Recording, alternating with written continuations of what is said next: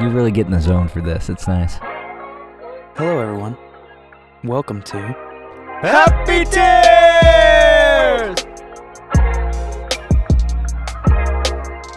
I'm Brandon. And I'm Nick, and this is Happy Tears, a podcast where two sensitive boys talk about the art they love so much so that it often brings them to tears. Today on the podcast, Caroline and Coraline, a new album from Caroline Polachek called Pang. Caroline Polachek is the former lead singer of the band Chairlift, and this is the first solo release under her given Christian name. And then Coraline, because it is spooky season and Nick is a scaredy boy. Coraline is about as scary as he's willing to get. We revisit the 10-year-old stop-motion animation, dare I say classic? I don't know. What do you think? I'd say it's there. Oh, shit! This is Happy Tears. Well, do you have any recommendations for us this week, Nick? Man, you know, I've been listening to a lot of James Blake. I've heard of him, because we have mentioned him before. We have mentioned him, and I believe there's already some James Blake on our Happy Tears mixtape playlist, but I'm going to add one more song, I think, just because I really like the song Don't Miss It, so I think I'm going to put that on there, because that's my favorite. What do you like about it? I like the lyrics. I really, really love when he played it live, not at ACL proper, but at the ACL late night show that I went to. He played it. I mean, it was pretty similar to the studio track, but that loop sample of the female vocal track that is looped throughout the song is just so beautiful and like kind of haunting, and I couldn't really hear the lyrics when he played it live, but now that I've gone back, I think the lyrics are beautiful. It's just a song about living in the moment, appreciating what you have, and trying to get the most out of life, because sometimes you reach a moment when you look back and you realize you could have done more with what you had. Yeah. Really, yeah, I think that album was a little bit slept on. I mean, it was a big release, and they had he has this track with Travis Scott that got pretty big, but in terms of how it was reviewed, I don't feel like it had I didn't hear it talked about for a long amount of time, but it'll be in my top 20 albums of the year, probably. Yeah. I think there's a lot of great stuff, especially after like the first 3 or 4 tracks. I think the middle and back half of the album are really, really great. Totally agree. Cool. Well, there's a guy named Andy Shauf. He's a Canadian boy, and he just released a new single titled Things I Do, and he's got an album called The Neon Skyline that's set to release January 24th of 2020. I love this guy. He put out an album called The Party back in 2016, and it was another one of those sleeper albums that I think it'll end up on my decade list. Oh, wow. What kind of music is it? It's really cool. It's kind of laid back, almost like comforting melancholy is kind of the vibe of it. That's right up my alley. He's got a really unique voice, and his songwriting on this album. I love kind of like concept albums in general. This album is kind of full of 10 songs that are all vignettes of being kind of like they're vignettes of being at a party and kind of being the person in the corner just observing, and all of these little interactions between like these characters at the party. And it's really good. It's a nice like cloudy day album as well. But the song that you're recommending is a newer thing? Yeah, the song I'm recommending is not, it's just a new track that he just released. And he had a release last year with a band called Fox Warren, but this is another solo record from him, and that track's titled Things I Do. I'm really, really looking forward to the record. He's just a really, really great songwriter, so. Cool. Stoked. Throw it on the playlist. So last week on the podcast, we asked far too many questions of the listeners. Among them, if Funyuns still exist. They do. They do? Did you look into it? Yeah, yes. Well, that's good to know. We also threw out, what is your favorite book and what food would it be? And then we asked what your favorite pop culture robot is. And that was the one that we actually followed up on Instagram and put out like a poll question. And so I have some responses on people's favorite robots. Let's hear them. Let's see. Our friend Jake said Johnny Five. Natalie agreed with you on The Iron Giant. Her boyfriend Tim was a big fan of Ava from Ex Machina. Ah. Yeah, great movie. So good. Both of our girlfriends said WALL-E. Matt Kennedy also said WALL-E. Wow.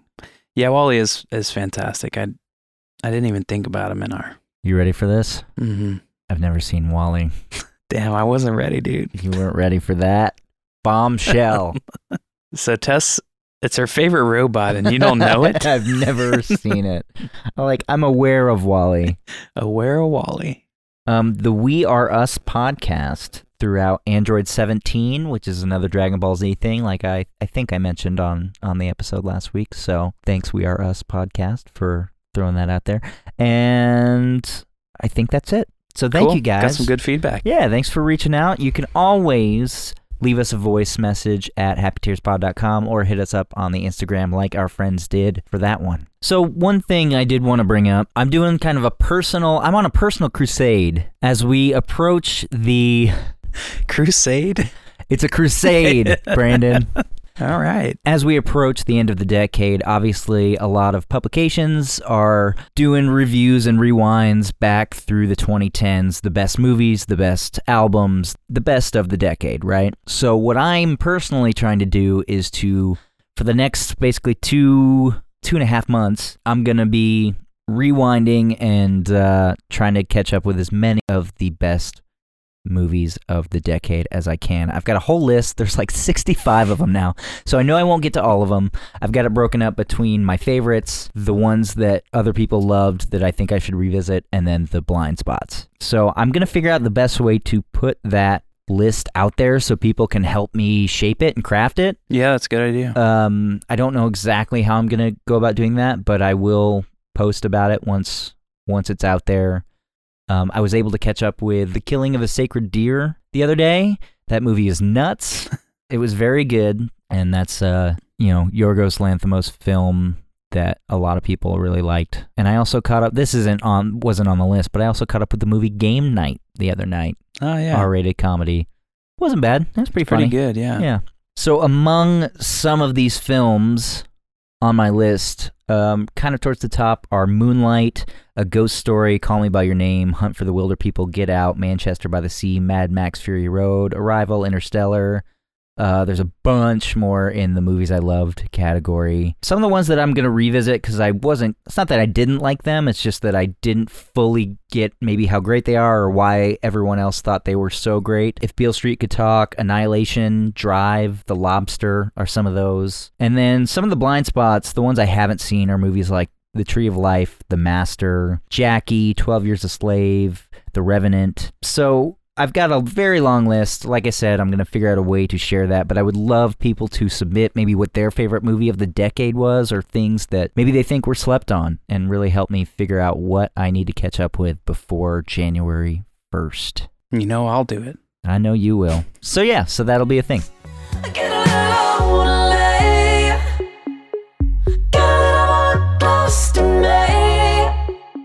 So the first topic of discussion today is a new album entitled Pang by an artist named Caroline Polachek. This is kind of an experimental pop album. Yeah, or art pop, alternative pop, somewhere in there. So I had never heard of Caroline Polachek before. This was a suggestion by my lovely co-host, Brandon. A little background on Caroline and her previous projects. Yeah. So the first big project would be Chairlift, the band. Right. They formed in 2005. They released their debut album in 2008 called Does You Inspire You? They had two more albums come out, one in 2012 called Something, and then one in 2016 called Moth. Songs that people might know, there was a song called Bruises on their first album that was featured in an Apple commercial for the 4th generation iPod Nano that if you haven't listened to this band, you may have at least heard this song from a TV commercial. Yeah. I tried to do handstands for you, I tried to do headstands for you.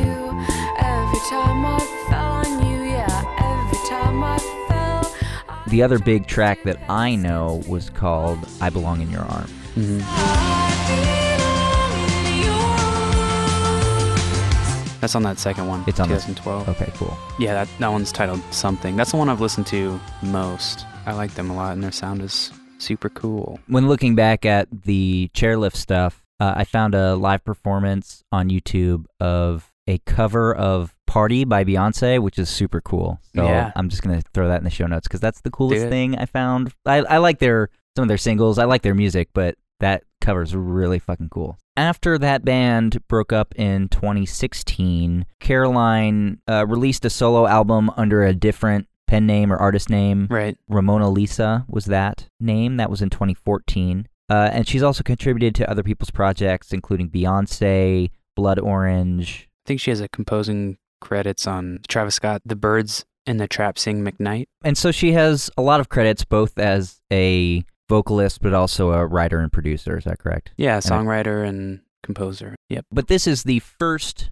album released under her actual name. Correct. So what did you think of this album? I really love it. I feel like there's not a ton of albums in the pop sphere that really, I guess, excite me, or I feel sounds like a fresh voice or something like that. And I definitely think this one does. So I like that about it. I love all of the kind of different genres that fuse, or just different elements from different genres fuse pretty seamlessly on this, and her vocals are pretty nuts. So yeah, I'm excited to hop into this. Do you look at pop albums differently than other genres? Because I think I do. I don't think particularly, but I guess some of them have different functions in my life, I think, is maybe how I'd go about that. Like maybe some are just fun or more party, fun, good feeling, vibey type music, and then some can be that, but also maybe a little bit more once you scratch the surface.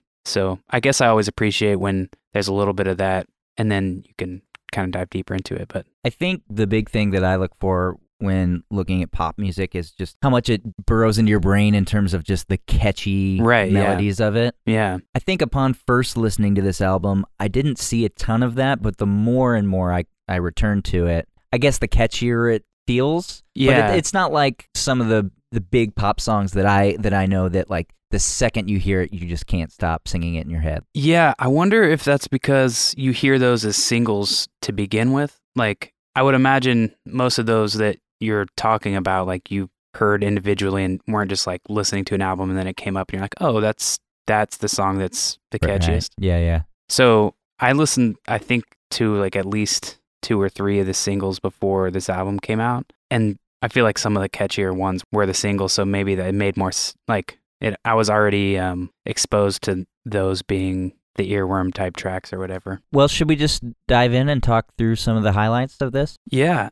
I guess I'll first just say, because I think it's important just to mention the intro track. It's pretty short, but it's titled The Gate, and it kind of starts off in this really like ethereal, spiritual sounding kind of atmosphere, and it's pretty much just an intro track to get you into the feeling of the album. Yeah, it sets a pretty good tone. That you said when off mic that it sounds kind of like Enya. Yeah, because it still has elements of this moving forward, but I think it gets a lot more into the pop realm, obviously. But I think this is a good mind space to start in because of it lets you know initially it's not going to be your typical pop album. It's worth mentioning before you go into track number 3, New Normal. Yeah, so this was the first track that stood out to me. Just that, if that steel guitar or whatever that intro thing is. Yeah, it's really interesting. Like a twangy guitar. And then it has also like a dancehall type bass beat to it. I don't know. Right. This feeling I know you from long ago, from deep in my past.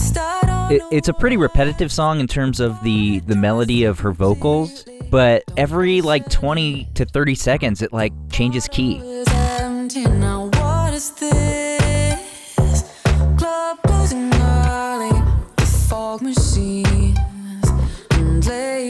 Yeah, and each little, you're talking about the little parts of it, it's like, I think lyrically they're kind of like all different scenes and these like little mini chorus or little mini verses throughout. Absolutely, because it's the vocal melody is very repetitive, although they're changing keys, but the instrumentation behind her changes each time she repeats this this melody. I wrote that. I thought it was pretty mature pop songwriting on this because of all the elements we talked about. Just totally, definitely different from what I normally hear. I really liked the next song, number 4, called Hit Me Where It Hurt.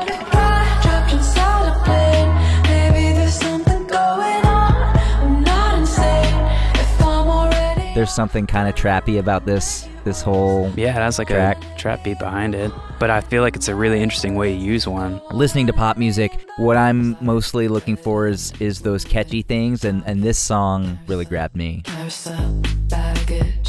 And I like her. She has like a pretty cool, like lazy delivery on these verses. It's much more like talk singing than her normal, like really melodic stuff. And has some really cool woozy synths in the background too.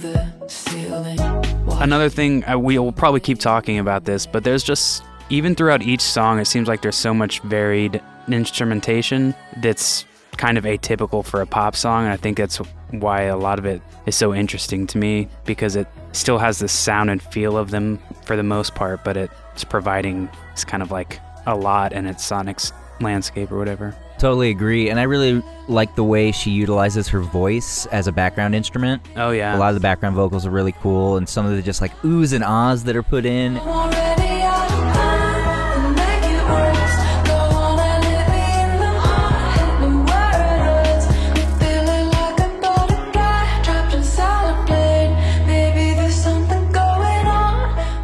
So the next track is titled I Give Up, and I think first it just... From the end of track 4, I think it has a really cool transition into this one.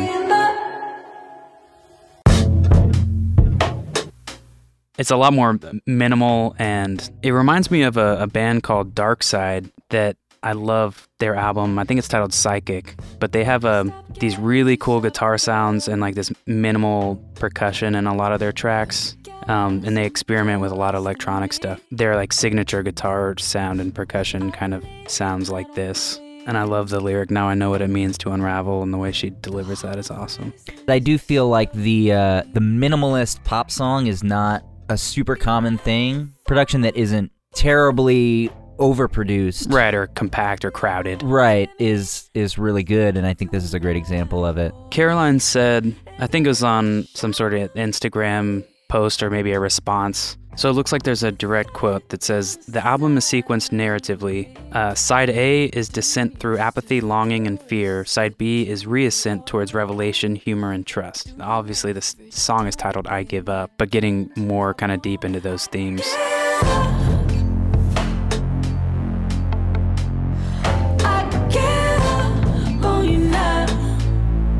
And that's something I struggle with, is looking at albums as a narrative unless it's slapping you in the face with it. And so... Well, luckily she just told us. Yeah. I really like track number 8, Ocean of Tears. Yeah. I think this is one of the singles. Another example, looking at a pop song, I think that the hook is pretty catchy and the vocals on it are pretty wild. Yeah, the chorus on this track's insane.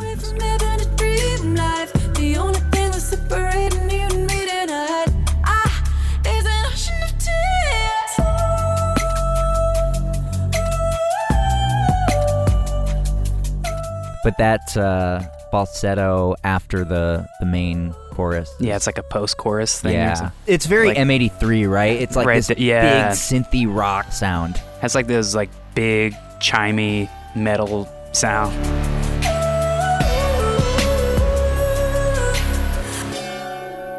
Show me the future. So the following track, number 9, is titled Hey Big Eyes. Not Hey Big Guys, Chicken and Rice, but Hey Big Eyes. I love me some Big Guys, Chicken and Rice. Me too. Located in Deep Ellum, Dallas, Texas. I feel like this one has kind of the tone shifted quite a bit on this song, and it almost has like kind of a happy... It sounds like, to me, it sounds like she made it through a storm and the sun is coming back out or something. Yeah, like the clouds are parting as exactly. These little... I don't even know what that instrument is. It's maybe a harpsichord? But I think this is one where the chorus reminds me of Imogen Heap quite a bit. But I love the production on this track. And then when the bass comes in at like 1 minute and 32 seconds, it's a really nice touch. Picture me all messed up now. Yeah, there's just quite a lot that kind of comes in to this song. Even just like a beat comes in for a while too. I think that the ending is really great and everything, all the parts come together beautifully. Right, it really builds, swells. Ends up being like a Imogen Heap mixed with Moby song. Right.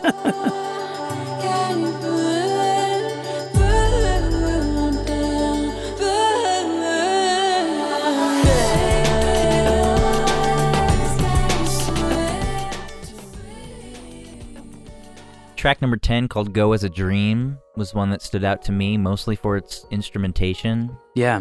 I really love how bouncy and lighthearted it is. I think I described it to you as like playing hopscotch on clouds. Yeah, I think it is. I mean, it's titled Go As a Dream. It's very dreamy and feels kind of like you're floating, and has like a magical dreamlike feel from the plucking.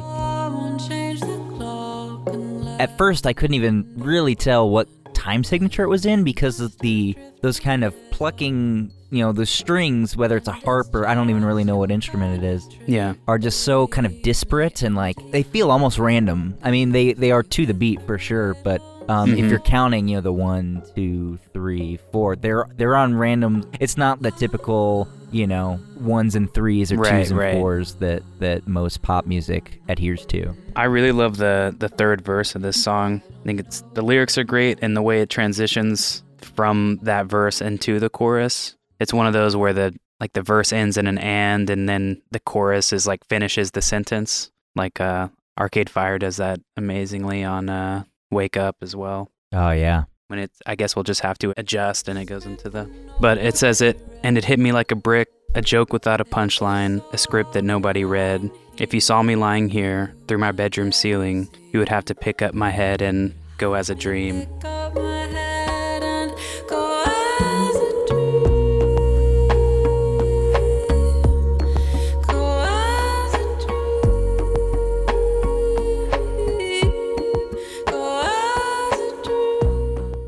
So I think number 12 is the most dancey track on this album, and I was definitely put me in that sort of like 80s synth pop fun vibe, and it just has like kind of a funny, lighthearted sentiment, and the lyrics are "You're so hot, you're hurting my feelings."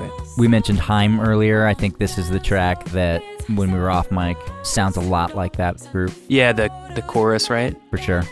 That first line going right into it, exactly.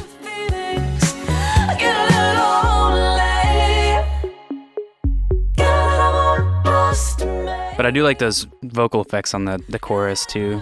I like the use of guitar on this track. Mm-hmm. That's what really solidifies that like 1980s sound. Yeah. Oh yeah.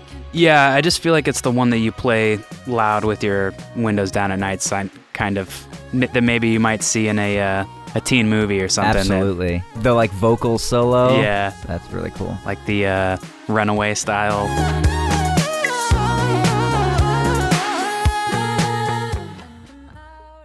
So this next track, called Door, track number 13, has a pretty cool kind of like distanced intro, and then the verses I feel like are really kind of down to earth, like storytelling. Took 10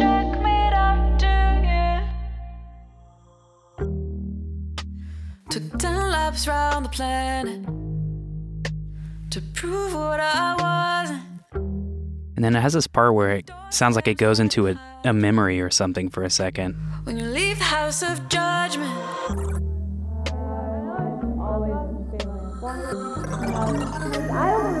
But the production elements on this track are just so varied. I think it's one of my favorite tracks for sure. I think it's one of my favorite songs this year. Really? Yeah. Just the way that she kind of plays around with melodies on this track, but I'm kind of all over. It's just really creative songwriting. The pre-chorus on this is just back in the city, I'm just another girl in a sweater.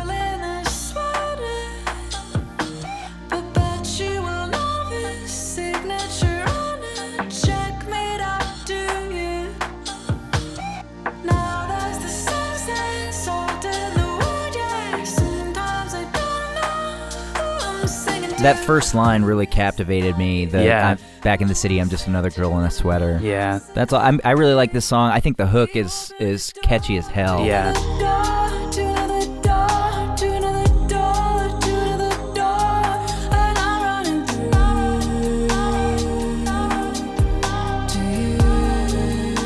the way it repeats that I open the door to another door to another door makes me think of like time travel or like these portals to different dimensions. It's just like, it's very almost like Rick and Morty, but not at all in terms of the tone. But you know, or you know what it kind of makes me think of is that what's that movie? It was a Madeleine L'Engle book, A Wrinkle in Time. Yeah.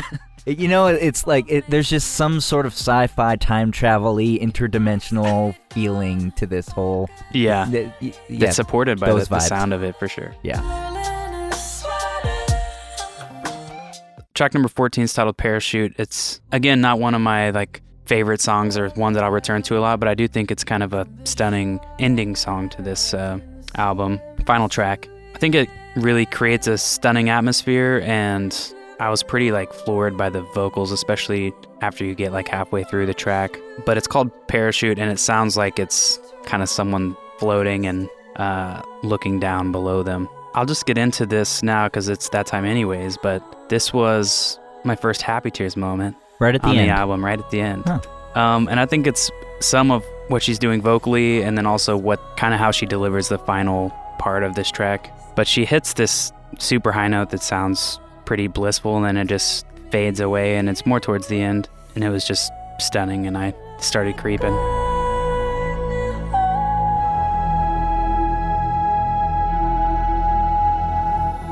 How it just fades out, and the instrumentation in the background is perfect, and the way she ends the lyrics and her vocal tone gets more grounded, and she kind of descends and the melody too, and it says, closing in on the sparkle of waves, go on, take me, it will feel like going home, go on, take me, I'm not afraid to drown, what is this, pulling me back the other way, to strip malls, highways, and treetops, landing on the soft ground. Strip malls, highways, and treetops. We talked about how the album kind of has like, there's like floating moments on the album or whatever. I thought it was a really cool way to end on the like the final line of the album being like returning to the ground, and her doing that vocally is I think a super cool technique that she used. Absolutely. It definitely does give you this sense that right at that final vocal note is feet touching down. Yeah, that's what I thought was super cool about it. Yeah, that's awesome. The end kind of grounds her. It's cool. Yeah, that's great. And that was your big Happy Tears moment. It felt like I was in a different world for a minute. Yeah. Cool. I did not have any happy tears with this album, but I did enjoy it. Especially, honestly, anytime I have these conversations with you, I think you do a really good job of explaining the things that you like about music, and it always makes me like it better. Because I usually come into these conversations thinking, yeah, I think it's pretty good, and there's a couple specific things I could point to or speak to, but just that conversation about Parachute really, really makes me appreciate it more than when I listen to it on my own. Yeah, well, I feel the same way coming in, and when we listen together and discover things, or I hear things that you tell me that I didn't hear before. But yeah, I'm a huge fan of this album. I'll keep listening to it a lot. It's probably my favorite pop release of the year, or, you know, whatever subgenre of pop you want to put it in. And I'd love to see how she goes about playing these, but... Yeah, I think I do like this album. I think Maggie Rogers and Lizzo both edge it out for me in the pop realm. Obviously, two very different albums, but I think they're all some version of pop records. Mm-hmm. One thing I think that I have changed the way I've listened to music over the past few years is just like really trying to pick out each individual part of a song, but also think about how those different elements were made or constructed. And from those things, there's different parts of songs that I get excited about or have this sense of wonder about or feel like curious about because I connect with it and in that certain way or from that kind of mindset that I used to not as much. It was more of like, you know, I would always try to read the lyrics or how does this song make me feel? But I still do both of those things, but I do a lot more of like, I don't know, really just digging in and trying to figure out how they were made and stuff. So I know we were talking the other day about I said I would just try to listen to Continuum all the way through, just mainly trying to pick out the bass parts throughout the whole thing and how it kind of supports those songs. But I think those are fun practices too, if you just like pick something that you want to focus on through a whole album. Anyways, yeah, I do like that Lizzo album, just in a different way, I think. This album dropped October 18th. Yep. So it's still pretty fresh. Definitely recommended by both of us. Yeah, we both liked it. You opened the door to another door, to another door, to another door, to another door. Mom, you're just in time for supper, dear. You're not my mother. My mother doesn't have buttons? Do you like them? I'm your other mother, silly. You probably think this world is a dream come true. My name! But you're wrong. You do like it here, don't you, Coraline? You could stay here forever. There's one tiny little thing we need to do. Black is traditional. All right, moving on from Caroline to a little girl named Coraline. Little girl named Coraline. Yes, we were discussing what to cover in our episode that's the closest to Halloween. Yep, spooky season. Spooky season is in full effect. Nick is not the biggest spooky boy around. He's a big scaredy boy. But if I say, hey, Nick, there's some Neil Gaiman and there's some stop-motion animation. Yeah, and I was like, all right. And in a beautiful display of word association, we put Caroline Polachek's album next to Coraline, as well as the calendar lining up, I guess. Yeah, I'm happy about it. I don't know if Nick is. I'm okay with it now. I was hesitant going in, but I do like the album. But he had nothing better to throw at me, so we went with it. Well, and I'd never seen Coraline. Yeah, so it made sense. So it was. Had you seen it before? I have, yeah. Okay. I remember seeing it. I was pretty spooked when I saw it first time. Yeah, because it came out around 2009? Yeah, it's 10 years. That's another reason we're like, it's 10 years down the road. This is the big start for Laika, their first feature length. The description from the Laika Studios webpage is this. Wandering her rambling old house in her boring new town, Coraline, voiced by Dakota Fanning, discovers a hidden door to a fantasy version of her life. In order to stay in the fantasy, she must make a frighteningly real sacrifice. This was directed and written for screen by Henry Selick and obviously based on the novella entitled Coraline by Neil Gaiman. Correct. I like Neil Gaiman. I'm in the middle of reading his legendary comic book run of The Sandman, which is really, really great. And I'm interested, I've watched some of the Good Omens. Yeah. And I know you've read some of his stuff and watched some of that. Right. So that's where my interest in this stems from to begin with. Plus, I think Coraline, as time goes on, I think people look back on it even more and more fondly than maybe when it came out. Yeah, and so the director, Henry Selick, also directed James and the Giant Peach, and there's some similarities for sure, I think, between those two films. And then he also directed Nightmare Before Christmas. So he had experience with these stop-motion animation films. And originally this was supposed to be a live action film with Dakota Fanning, and they made the decision. I think Henry Selick thought it was going to, be more effective if he can make it into a stop motion animation film. So we got one of those. I think it's really a great decision that they made. For sure. Growing up, I wasn't a huge stop motion fan because there is something a little disorienting isn't the right word, but the motion of it is obviously not 100% natural to where you can sort of mimic in regular animation, and obviously live action is normal. But the older I get, the more I just consider what it takes to create this. Yeah, it's just incredible. Yeah. Yeah. Did you have you seen Mary and Max? No. It's another stop motion one that will, I believe, bring you to happy tears. Oh, if you choose to if you choose to go there. Yeah, if you choose to go down that path. It is more adult kind of, I guess more catered towards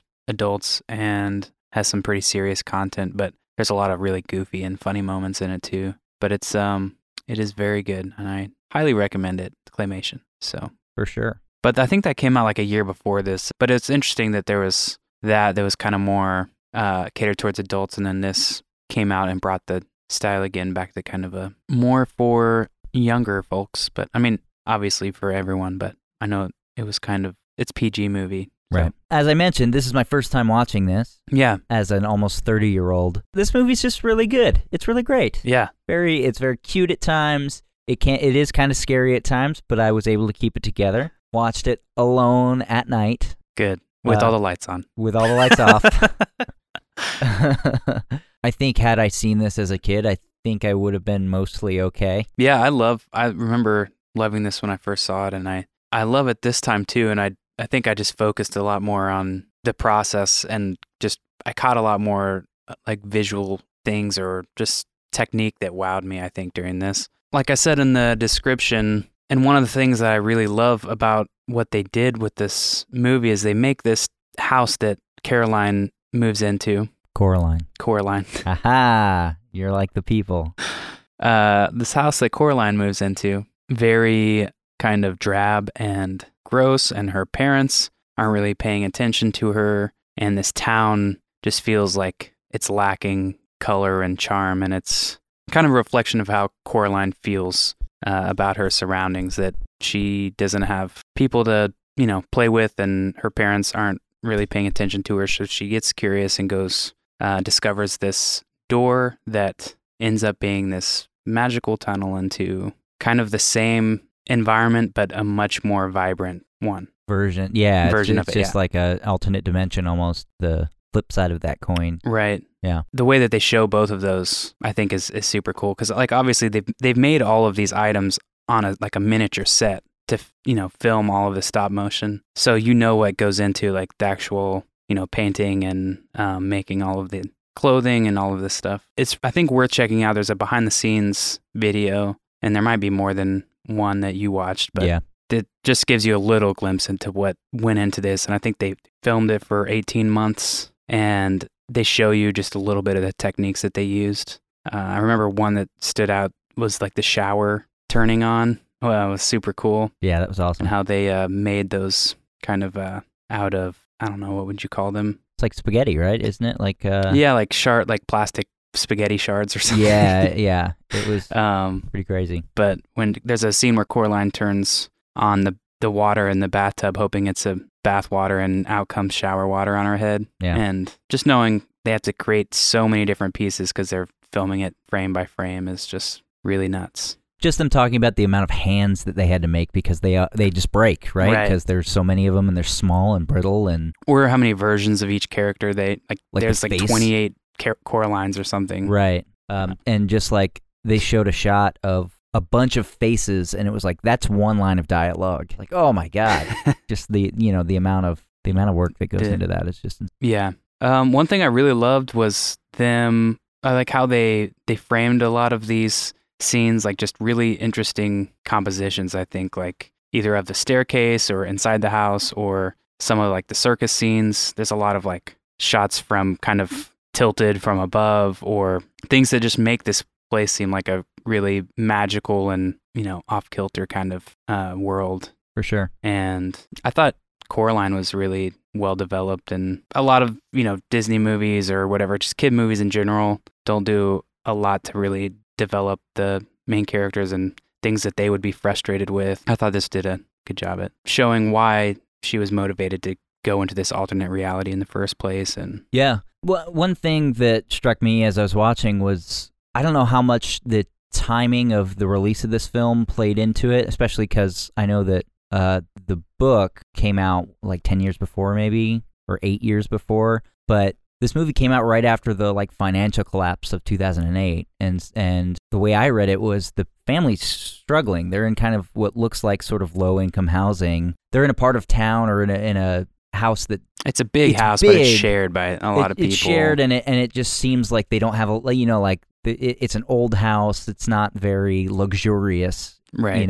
Both of her parents are just like so engrossed in their work, and there's times when they don't have any groceries. Like, it just seems like they're a family that's struggling, and I think a lot of Coraline's motivation is she doesn't have a lot to work with, and toy-wise or things to do in real life. So part of the whole plot of this is her just using her imagination to go on this journey, basically. Yeah, but I think a lot of it also stems from her thinking that there's, it's like the grass is always greener on the other side kind of scenario, because the world she goes into is very vivid and magical, but also contains several dark elements that I think she kind of, through that whole process, whether this world is just, in her mind, like working through her subconscious or whatever, kind of learning about herself and to be grateful and And we could talk a little bit more about what I think the big themes are later. But sure. But yeah, I think the opening shot or like sequence, the music goes perfectly with it. It's kind of like a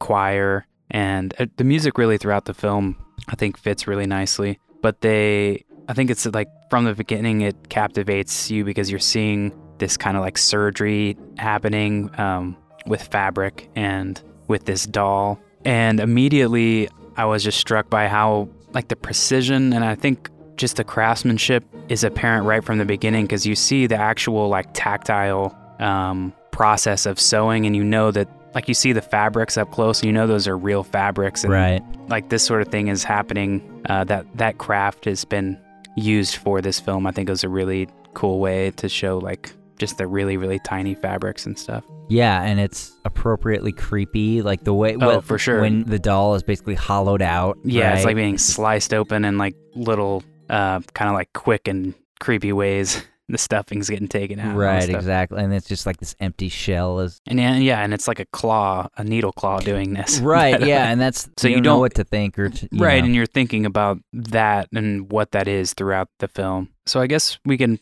maybe just discuss some of our, favorite moments of the film. The first moment that really blew me away, I mean, all of the craftsmanship at the beginning was all really good. The first time I was really captivated was that first moment that you see the little tunnel that leads to this other world, the different colors and the way they animated it. It was just gorgeous, like those shoots, breathtaking. The shoots as a kid, I feel like, do you know what I'm talking about? That you could like expand, and they're like nylon tunnels or something. Yeah, exactly.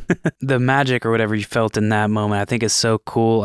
It reminds me a lot of like what you have to do in the theater, like to make kind of like these really magical practical effects that you have to use real materials and lighting, and because I've been in several plays where I've just been absolutely wowed by what kind of creativity went into the practical things that they do to kind of take your breath away or whatever. They use those types of techniques in this too, because they're filming this with real materials as well. Because this story is kind of this fantastic, I guess, journey, even though she doesn't really go anywhere. But you know what I mean? Like those elements of otherworldliness were the big highlights for me, and that was the first time that I was really blown away by the lighting and the colors, and right. It was just so it was really captivating. Cool. Yeah, it's similar in that way, I think, to like Pan's Labyrinth. Yeah. I just kept thinking the animation is just so cool. And this, is the first feature length from the studio, and they've done some really cool work since, and like Paranorman. And I love Kubo and the Two Strings as well. Yeah, it's great. One of the first things that just wowed me was like the spinning piano crazy scene with her other father. Yeah. Where he's singing this Coraline song to her, and just the way it's filmed, and it's really disorienting, and these gloves are kind of extended, and like these big arms with the dad puts his hands in the gloves, and that piano plays for him. Yeah, I think he says, "I don't play the piano. This piano plays me." Making up a song about Coraline. She's a peach, she's a doll, she's a pal. I'm a big fan of John Hodgman, who plays her father and her other father. Mm-hmm. He's also known for being the PC in the Mac or PC commercials. That's great. Another note I just had, it was just a simple thing, but like there's just a scene where she's at the table, for dinner with her family, and she's just like spinning a spoon on the table, and it doesn't really have anything to do with the scene besides her like being annoyed or whatever. But it's just like the little thing, like the amount of time that went into them filming her just spinning a spoon from being annoyed. And it's the things that kids do, right? It's like messing with what's in front of them. It's right. just the attention to detail was just pretty mind-blowing. Absolutely. And I know we keep talking about that, but it's pretty noticeable all the way through. I think it's a good story, and I think it's pretty heartfelt. The appeal is the painstaking craftsmanship that goes into it, at least for me. Yeah. Not to say that I wasn't emotionally invested, because I totally was. Mm-hmm. I feel like, yeah, a lot of the reason you are is because of this world that's created that is so engaging, and it's from the craftsmanship, right? Totally. Are there any, big scenes? I know there's some particularly grand scenes in here that play out in the other world that you want to talk about? Yeah, absolutely. So in my mind, there are three big sequences in the other world that were just incredible sequences in terms of how they did that, right, right. Just as a stop motion scene. The first one is when the garden comes to life, just a beautiful, majestic and magical sequence where the use of color and light is just so great.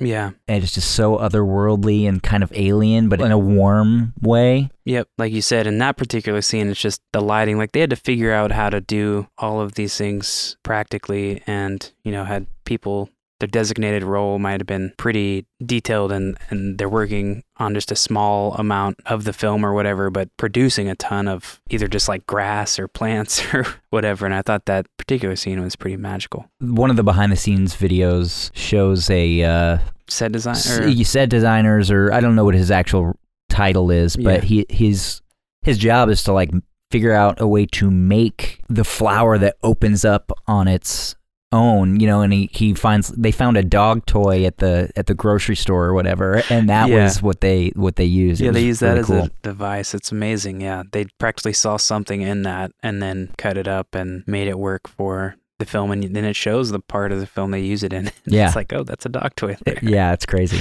The garden scene is the first really mind-blowing, otherworldly, transformative scene. And then the second one to me is the big performance of the mice, the like jumping mice. Yeah, the circus mice. Circus mice, yeah. It's just crazy how they choreographed all those, you know, there's so many little figures that are bouncing around. And on top of each other and all of these, it must have been, I don't know how long they spent just filming that scene alone, but it seems like it would take forever. Just an incredible sequence from a technical standpoint that was, you know, even if it was just animated through traditional 3D or 2D animation, I would have been like, wow, that was really crazy. And the fact that they did that all practically with real life puppets is mind-blowing. And then the third sequence that really blew me away was the fantastic performance by the two older burlesque ladies. Yeah. They performed for Coraline and all of the YB, and then all the Scottish Terriers.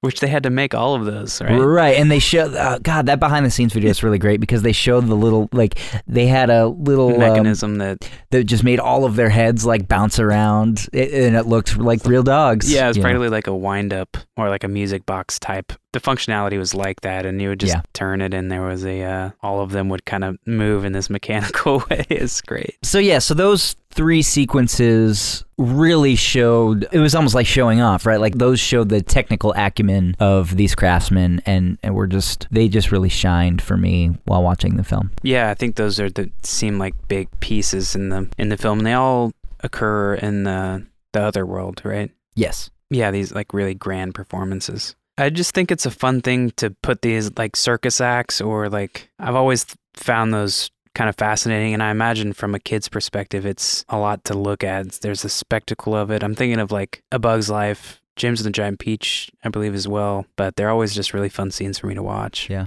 Dumbo, if you want to go old school. I haven't seen it in so long. I know it was like set in a circus. I don't know how much theatrics there was around it. So I feel like the third act kind of gets a little creepy. I think starting off, at least for me, well, we could say spoiler alert here, but it's 10 years later. So with her other mother growing into this really large and creepy looking creature. Yeah, and that's pretty crazy, especially when you think about this being a stop motion. Like, how do they do that? Do they build a totally new puppet for each split second of that metamorphosis? That's just crazy. That blew my mind. Yeah, and the way that they show, that metamorphosis is super cool, but also very creepy because it turns from a normal looking mother, besides her buttons for eyes, into some like tall, disproportioned Cruella de Vil type character. Yeah, the whole scene when she gets trapped inside the mirror, was both scary and sad, and probably for me one of the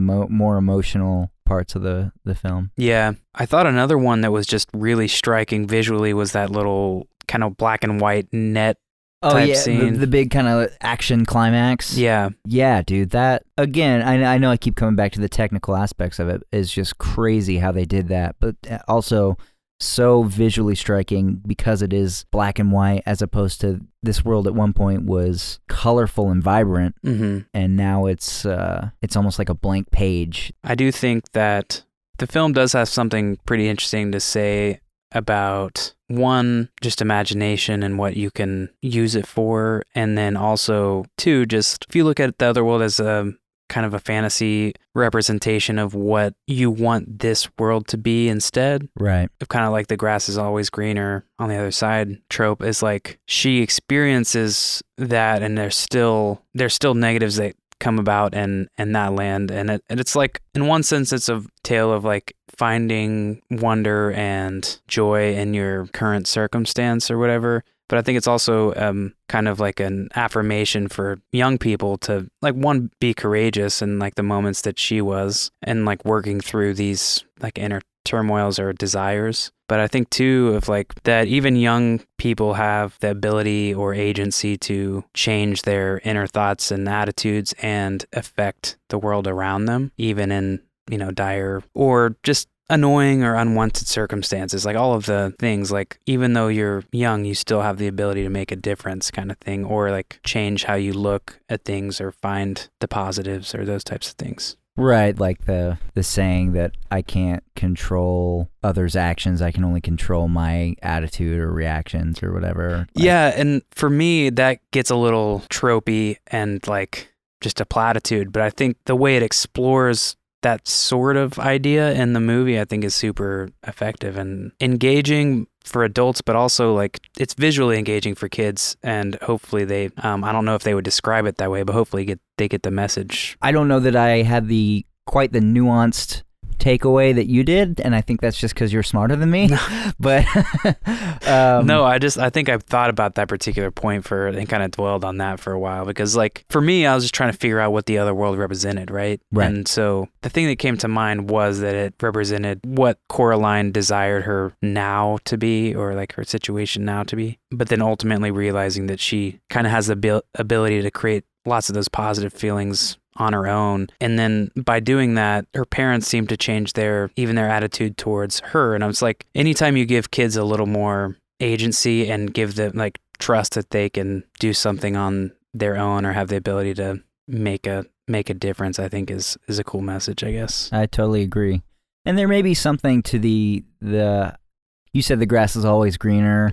I almost think of, when we think of the perfect life, how kind of hollow that would turn out to actually be, and that there are real benefits to struggle or imperfect circumstances. Right. You know? And I mean, when we think about how those things would be different for us, we don't think about what new problems arise because of those differences or whatever. There's always going to be something else that, you know, comes up and becomes the problems that you focus on or dwell on. But tell me about your happy tears moments. I think there might be only one that I have marked at here, at least, was that I had some creeping happy tears when Coraline like makes her parents out of pillows. That's exactly my. I didn't full on creep. Like, I didn't really manifest any real tears of any kind, but that was the most emotionally engaging part for me too. So yeah. So this is something that I thought about as well. We can call those close calls.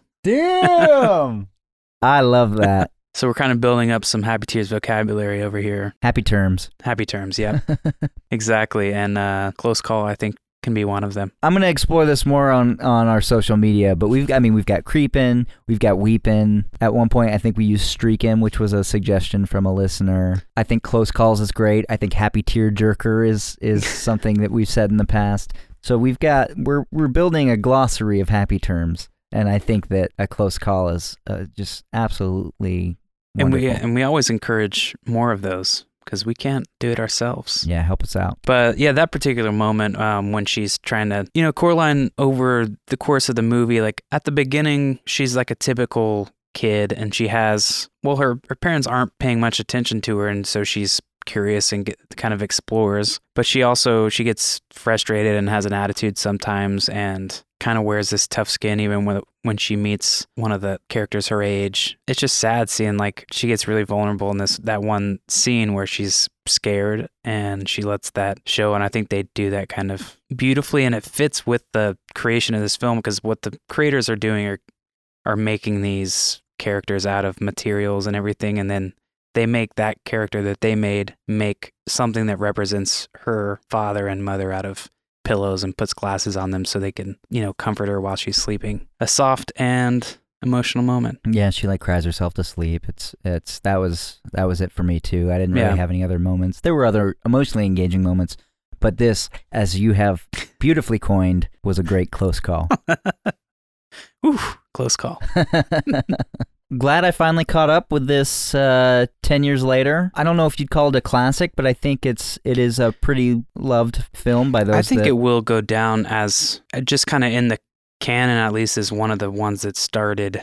I mean, it was the first of kind of its kind because it was, I think, the first stop motion in 3D, I believe. Really? I think we'll see more from Laika that's really great, and it differs so much from what we see from Pixar, and it's like it sets itself apart. So at least in that, I think it's kind of cemented itself into the animated canon. Yeah, I mean, we continue to see every couple of years, and it's usually this company, Laika, that does a stop-motion thing, and they're usually pretty breathtaking. We both mentioned Kubo and the Two Strings, which I was blown away by from a couple of years ago. So. Right, yeah, the action sequences in that film are just breathtaking. Yeah. So yeah, another one we both recommend, and it's great. You can...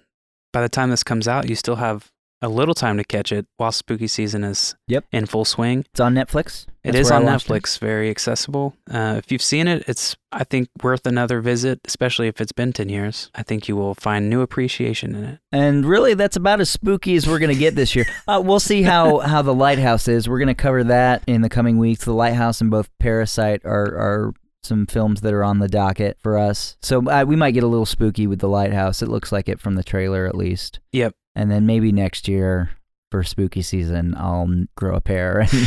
Anyways, I do think a good question for this week might be, are there any films or scenes from films that scared you as a kid? For me, it's probably when I first saw the original It. Yeah. Oh, wow. Absolutely terrifying. I was scared in that too, but I watched it with a bunch of other kids. I was alone. Which is like the perfect, if you think about it, like just such a funny crowd watching. Oh, God. That film and how it is so, it's just kids in the movie. So I was very scared by the Candyman and Chitty Chitty Bang Bang. Really? I've never seen Chitty Chitty Bang Bang. Oh, wow. That's another blind spot for me. Dang. But I have heard. That and I specifically remember being terrified by Hocus Pocus. And it's, and really? It's like I think it's because, I'm not sure if it was in the moment, but I had like a recurring dream after it that I was kind of in the same position as a character in the film and couldn't I was like screaming, but I couldn't vocalize anything. Yeah. And I had that recurring dream. And so that connection with Hocus Pocus is very terrifying to me. Yeah. So do you want to limit it to like 10 years old-ish and younger. Yeah, so for me, it's definitely It. And there's more. I mean, there's a million. I was a scared child. I'm still scared of the dark. Yeah. So you don't know what's out there. That's right. What's under the bed? What's in the closet? What's downstairs? Stop. No, that's a good question. So yeah, listeners, please hit us up. Movies or if it was like a television special or something that scared you as a kid, and if you remember the specific scene, tell us about that. You can always leave us a voicemail at happytearspod.com, as well as hit us up on the gram or on the Facebook. So yeah, Caroline and Coraline. Great pairing. We did it. All right, well, we're done now.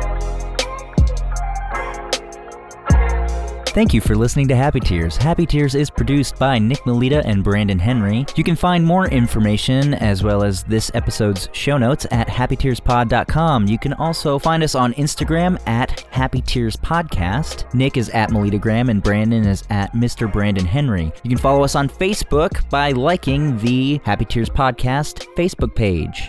We are always looking for feedback. Our question this week is, what film or film scene, I guess, scared you the most as a kid? Right, Brandon? I believe that's it. Okay. Original theme music by Homage. You can check his music out at youtube.com/homagebeats. We also have a Spotify playlist. We'd love for you to check it out. And it is titled Happy Tears Mixtape, where we throw a lot of the songs we talk about on here and some recommendations we have. If you would be so kind as to rate us and review us on Apple Podcasts, that is a huge thing for us to grow and find new listeners. Yeah, we see those ratings accumulating, and that's very encouraging. So thank you all who have done it. So join the movement. Join the crusade. I'm going to call this a crusade, too. Well, until next time, I'm Brandon. And I'm Nick. Farewell!